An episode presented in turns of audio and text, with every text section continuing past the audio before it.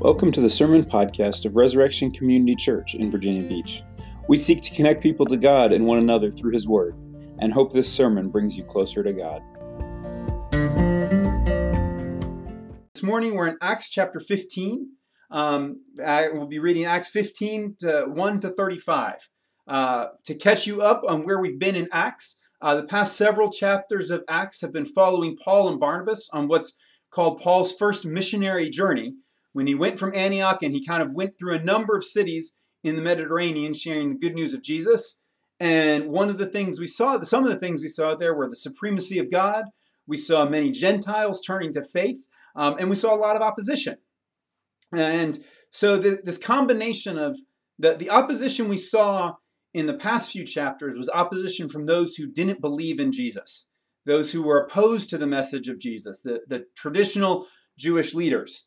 Uh, in chapter 15, we're going to run into a major conflict, but this time it is a conflict among Christians, among Jesus followers. And so that's important to realize that the groups here, uh, even though there is, there is a Jewish Gentile issue going on, these are Jews who have become followers of Jesus.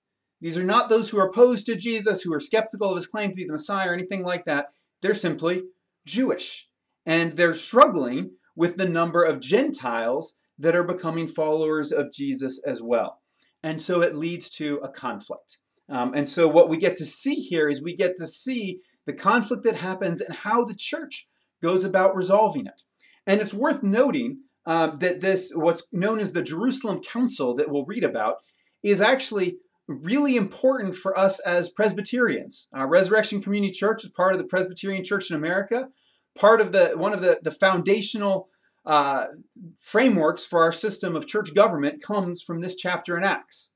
I mention that because I'm not going to mention it again, uh, because that's not really the point of Acts for us this morning. Uh, but it's not, and it wasn't really the point of Luke when he wrote this to found Presbyterian church government.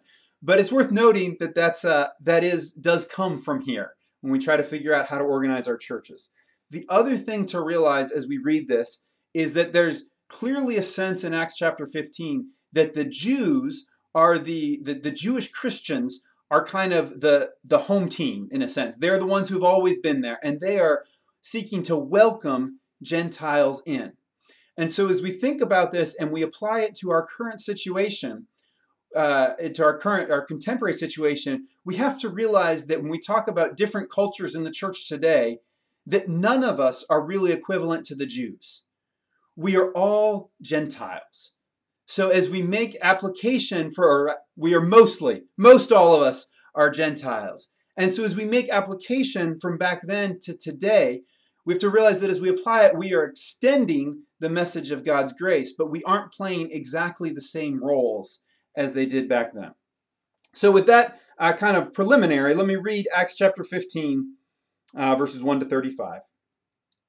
But some men came down from Judea and were teaching the brothers, Unless you are circumcised according to the custom of Moses, you cannot be saved. And after Paul and Barnabas had no small dissension and debate with them, Paul and Barnabas and some of the others were appointed to go up to Jerusalem to the apostles and the elders about this question. So, being sent on their way by the church, they passed through both Phoenicia and Samaria, describing in detail the conversion of the Gentiles, and brought great joy to all the brothers. When they came to Jerusalem, they were welcomed by the church and the apostles and the elders, and they declared all that God had done with them. But some believers who belonged to the party of the Pharisees rose up and said, It is necessary to circumcise them and to order them to keep the law of Moses. The apostles and the elders were gathered together to consider this matter. And after there had been much debate, Peter stood up and said to them, Brothers, you know that in the early days God made a choice among you that by my mouth the Gentiles should hear the word of the gospel and believe. And God, who knows the heart, bore witness to them by giving them the Holy Spirit, just as he did to us. And he made no distinction between us and them, having cleansed their hearts by faith. Now, therefore, why are you putting God to the test by placing a yoke on the neck of the disciples that neither our fathers nor we have been able to bear? But we believe that we will be saved through the grace of the Lord Jesus, just as they will. And all the assembly fell silent, and they listened to Barnabas and Paul as they related what signs and wonders God had done through them among the Gentiles. After they finished speaking, James replied, Brothers, listen to me. Simeon has related how God first visited the Gentiles to take from them a people for his name. And with this, the words of the prophets agree, just as it is written After this, I will return, and I will rebuild the tent of David that has fallen. I will rebuild its ruins, and I will restore it that the remnant of mankind may seek the Lord, and all the Gentiles who are called by my name, says the Lord, who makes these things known from of old. Therefore, my judgment is that we should not trouble those of the Gentiles who turn to God, but should write to them to abstain from the things polluted by idols, and from sexual immorality, and from what has been strangled, and from blood. For from ancient generations Moses has had in every city those who proclaim him, for he is read every Sabbath in the synagogues. Then it seemed good to the apostles and the elders with the whole church to choose men from among them and send them to Antioch with Paul and Barnabas. They sent Judas, called Barsabbas, and Silas, leading men among the brothers, with the following letter The brothers, both the apostles and the elders, to the brothers who are of the Gentiles in Antioch and Syria and Cilicia, greetings. Since we have heard that some persons have gone out from us and troubled you with words, unsettling your minds, although we gave them no instructions, it has seemed good to us, having come to one accord, to choose men and send them to you with our beloved Barnabas and Paul, men who have risked their lives for the name of our Lord Jesus Christ. We have therefore sent Judas and Silas, who themselves will tell you the same things by word of mouth. For it has seemed good to the Holy Spirit and to us to lay on you no greater burden than these requirements that you abstain from what has been sacrificed to idols, and from blood, and from what has been strangled, and from sexual immorality. If you keep yourselves from these, you will do well. Farewell. So when they were sent off, they went down to Antioch, and having gathered the congregation together, they delivered the letter. And when they had read it, they rejoiced because of its encouragement. And Judas and Silas, who were themselves prophets, encouraged and strengthened the brothers with many words. And after they had spent some time, they were sent off in peace by the brothers to those who had sent them. But Paul and Barnabas remained at Antioch, teaching and preaching the word of the Lord, with many others also. Let's pray. Father, we thank you for your word. We pray now that you would speak to us by your Holy Spirit, that you would take this word and sink it deep into our hearts, that it may change the way that we think, the way that we feel, and the way that we live. In Jesus' name, amen. The words of the Declaration of Independence open up with those stirring words. We hold these truths to be self evident that all men are created equal and endowed by their Creator with certain inalienable rights to life, liberty, and the pursuit of happiness. Those stirring words were, were the birth of the United States as a nation. And we, we're stirred, but they've endured because, because they're true. Because those words were not just something that Thomas Jefferson came up with himself, but they're part of the common grace of God, the testimony of God in the world. To say that these things are true, we hold these truths to be self evident. All men are created by God, created equal with certain rights. The problem comes as we look at, uh, at American history that we have not always lived up to the ideals of our Declaration of Independence. Even from the very beginning, there was perhaps more, um, more recognition that all men were created equal and a certain lack of recognition of women being created equal. And even after a, a few years after they wrote that uh, declaration, they went on to enshrine in the Constitution that certain persons could only be counted as three fifths of a person. And so it has gone throughout the history of America, uh, which for all its good is, is the history of human people. And we do good things in, uh, that reflect the image and glory of God. And at the same time, there's a lot of mixed things in there a lot of pain, a lot of suffering, a lot of hardship. And we recognize that's, that's, that's part of being human. And it's not something that's limited to America. It's something that goes all the way back here to Acts. We see this. This is what we see in Acts chapter 15. We see the rejoicing. We see people coming into the kingdom of God, the glory of bringing the nations together. As Jesus had commanded his disciples from the beginning, you will be my witnesses in Jerusalem and Judea and Samaria to the ends of the earth. And there's great rejoicing as all the people start to come in, the Gentiles come in, the nations, the ends of the earth come to know. And yet, what, what comes up then? Well, could they be like us? That's really what the Pharisees were saying. That, and keep in mind, these are the believers. These are not opposed to Jesus, not opposed to the church. Just by background, they were Pharisees. And they said, hey, we would love all these Gentiles to come in, and we would like them to become Jews. We would like them to be circumcised. We would like them to keep all the requirements of the law. And, and I think when we're honest, we get it. We, we get along better when people are more like us when we understand what everybody's doing, when things feel comfortable. So all of us have this desire for people to be like us. And often, like the Pharisees, we can take our, our cultural senses, our cultural understandings, and we put a theological spin on them. I'm sure the Pharisees did not say, hey, we want everybody to culturally be just like us. They said, no, this is this is God's law. This is the way it is supposed to be. But we see from the council eh, that, that they weren't right. That the circumcision and keeping the whole law of Moses for the new community, for the followers of Jesus, was what had become a matter of culture and a matter of tradition. Jesus did not command his disciples to go out and teach everybody about him and then be circumcised. He commanded them to go and make disciples and then be baptized. He said nothing about them needing to be circumcised. He even specifically said that all foods were clean and that they were not bound to keep the food laws anymore. So the, the, the, the believers, the Jewish believers from the Pharisees' party here were they may have been putting a, a, a theological spin on it, thinking right, uh, thinking in their minds that they are right, but ultimately they were trying to make everybody the same as them wanting everybody to follow the same culture.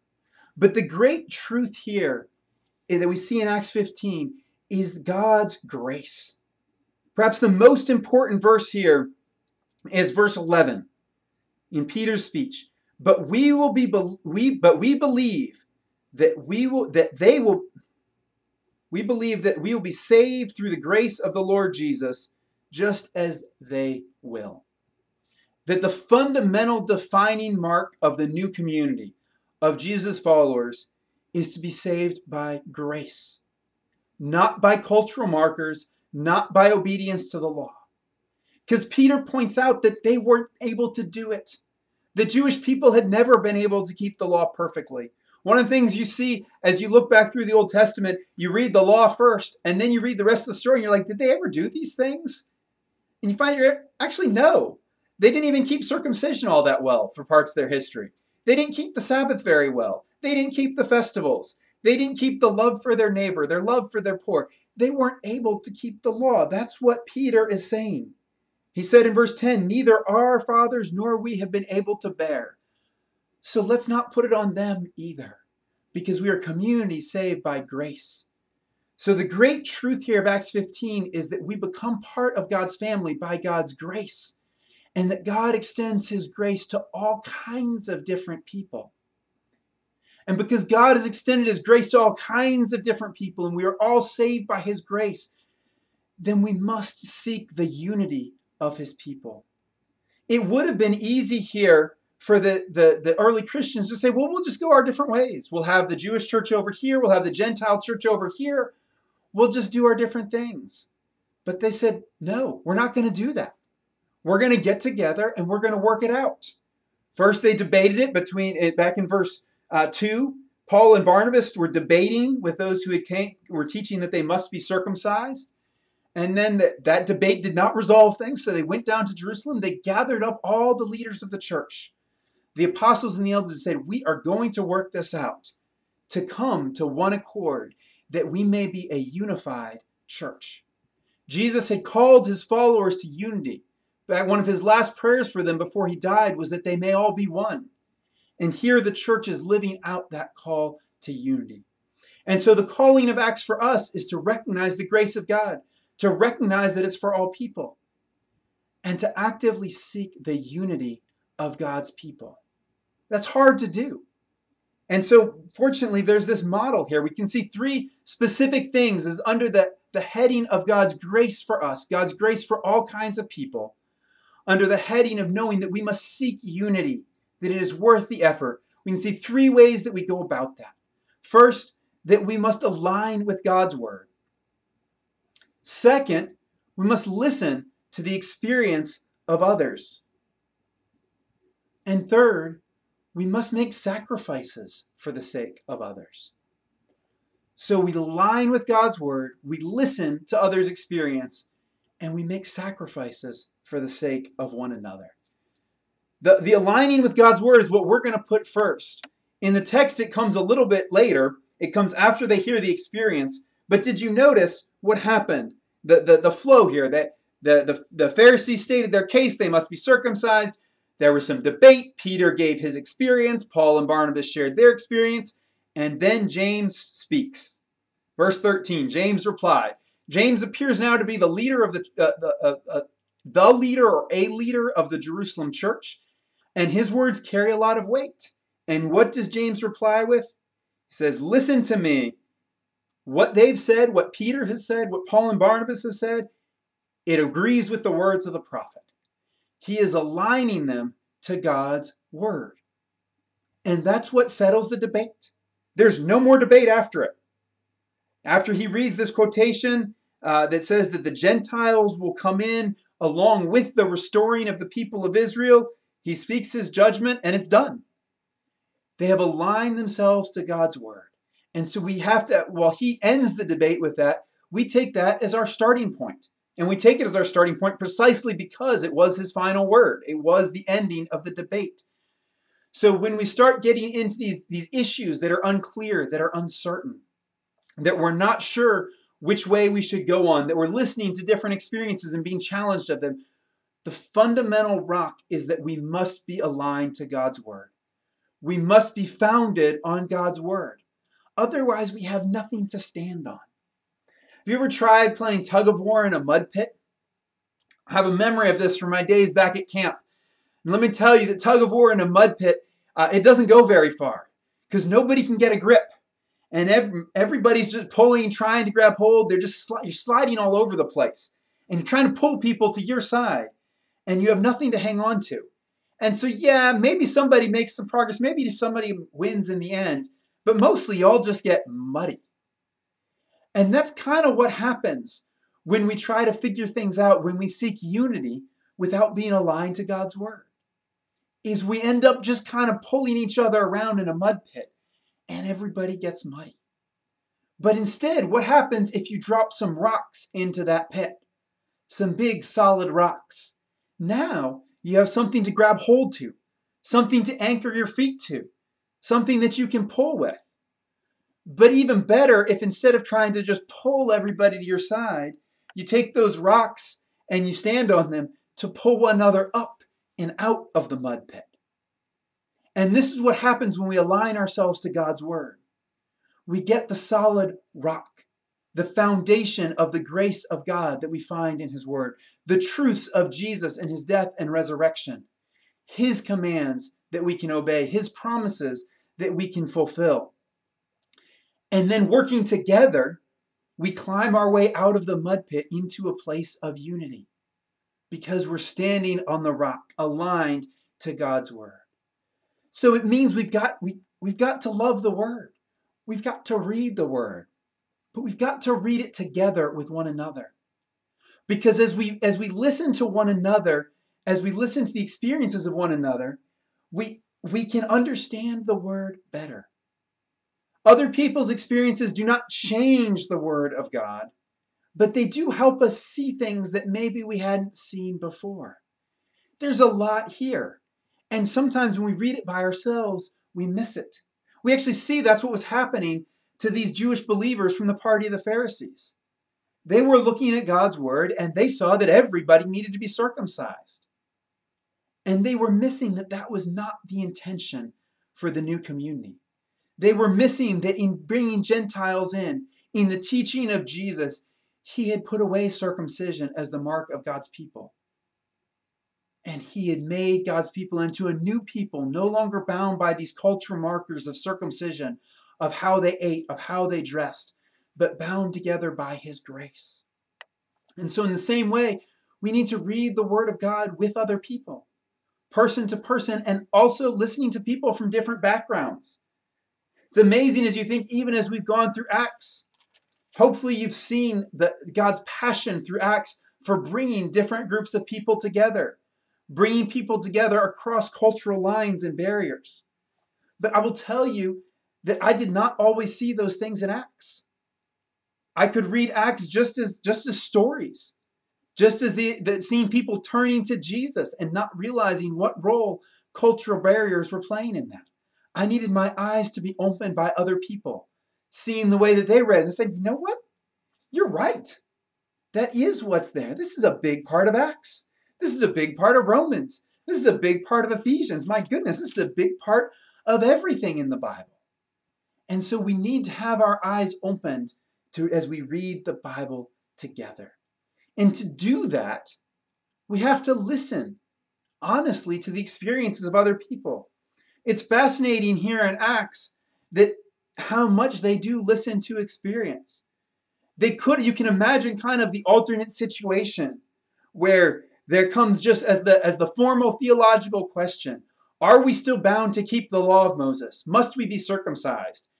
And and just just debating it in philosophical terms, theological terms, this text versus that text. But what do we see? We see a high value placed on experience. Peter says, Listen, this is what happened. This is what God did. This is what God showed me. And then Barnabas and Paul relate what, what signs and wonders God did through, through them among the Gentiles. They listen to the experience. Why? Because it changes their perspective. It allows them to see the word rightly. Again, it doesn't change the word. The word does not change. The word is the rock that we must align ourselves to to God's truth. But sometimes we need to change the way that we see it. We realize that we were wrong, that we were missing something. And so we have to listen to the experiences of others. I don't know if you've seen uh, those, those, pictures. I've seen a couple pictures out there recently, uh, particularly on the issue of, of crowds and whether things are crowded and um, or, or whether people are keeping their proper social distance. And so it's it's fascinating that some people have taken different pictures of the same situation and showing how depending on your angle, it can look like there's a huge crowd lined up or that people are spaced six feet apart. And so our our vision of what is reality is greatly affected by the perspective and how you are looking at it. If you look at that line of people straight on, looks like there's a crowd. And what is this crowd doing? But if you look at them from a side, they're all spaced out properly, keeping their distance. Our perspective matters. And in matters of life and death, in matters of understanding the Bible, we gain our perspective from listening to other people. So we have to seek those out. That's why it's important. I, I, I linked a tweet um, in my Resurrection Weekly from Mika Edmondson. Mika Edmondson is actually an Orthodox Presbyterian pastor, though he's, he's coming into our denomination, the PCA uh, this summer. But he uh, he put this this quote on Twitter. Uh, he put this out. He says, "My wife is often afraid for me to go out at night." He's a black pastor. Is often afraid for me to go out at night because she knows that many other people will not see me see a pastor, a Presbyterian pastor, and a PhD in systematic theology, but they may only see a threat. And for some of us, we hear that and we're like, "Really? Is that how it is?" But it's we need to listen to that. We need to hear that experience, listen to that reality. And sometimes to do that, we need to seek out other voices who are different from us. We need to seek out voices who can give us different perspective on life, on their experiences, and listen to them. Again, we're aligned to God's word. Somebody else's experience of what does not mean what they're saying, that, that the rest of what they're saying is the right thing for us to do but we need to listen and understand their experiences. And the other part of that, if we're going to listen to it, we also have to consider how our words make other people feel safe or not to share. If we're too quick with our opinions, too quick with our retort, too quick with our cynicism, then we are not creating the environment to listen to other people where they will feel comfortable sharing their experiences. So we have to think about that carefully, especially if we are part of a dominant culture in a group, in a church. We have to be aware of our words, aware of how what we are uh, welcoming other people into. The Jerusalem council listened. They listened to the concerns of the Jewish of the Jewish party. They listened to the experience of Peter. They listened to the experience of Paul. They welcomed in all these experiences. So we align ourselves to God word, God's word. We listen to the experience of others. These are key parts in seeking the unity of his community, of his body. But did you notice then where it ended? It, it's fascinating. The Pharisees claim that they should be that the Gentiles must be circumcised and keep the law of Moses is roundly rejected. At no point does Peter, James, Paul, anybody say, "Yeah, you know what? You're, you're right. We, they can do that." Say no. They do not need to be circumcised. They do not need to keep the law of Moses. And then turn around, say, "We should not trouble those of the Gentiles, but tell them abstain from the things polluted by idols, from sexual immorality, from what has been strangled, and from blood." And you can read that and say, "Wait, isn't aren't those parts of the law of Moses like aren't they laying some requirements on them? So why? James in, in good biblical fashion, they don't really explain why they chose these four things. But as we reflect on it, and as you as you many other people have said this, as you look at different resources and different people's thoughts at it, the, the main thing here are the food laws. Things polluted by idols, what has been strangled, and from blood. Not circumcision. Circumcision was what the Pharisees were pushing. They said, no, they don't need to be circumcised. That's fine. But the food laws, which we would often think of as things, really, do they really have to keep those? And the answer, especially as we look through what Paul says later in the New Testament, is no. There is no moral obligation to keep these food laws. It says, whatever you eat, drink, whatever you do, do it all to the glory of God. So why? And the why is for the sake of fellowship for the sake of unity. What the, the apostles and elders are calling the Gentiles to make sacrifices for the sake of unity with their Jewish brothers. So he goes on to say from ancient generations, verse 21 Moses had in every city those who proclaim him. There are Jews everywhere. And so to the Gentile brothers, they say, look, you're going to be one body. And if you want to be one body for people who've spent all their lives observing these food laws, it is right for you to give some things up. These burdens are not too much for you to give up these uh, the meat that's been sacrificed to idols, that's been strangled and blood, and then you can eat together with your Jewish brothers and sisters. And so, just as the, the Gentiles back then were called to make some sacrifices for the sake of their Jewish brothers and their culture and tradition, and at the same time, the Jewish brothers were making some sacrifices to, too. They were giving up the expectation that everybody was going to be the same, that everybody was going to be circumcised, everybody was going to buy into the same background.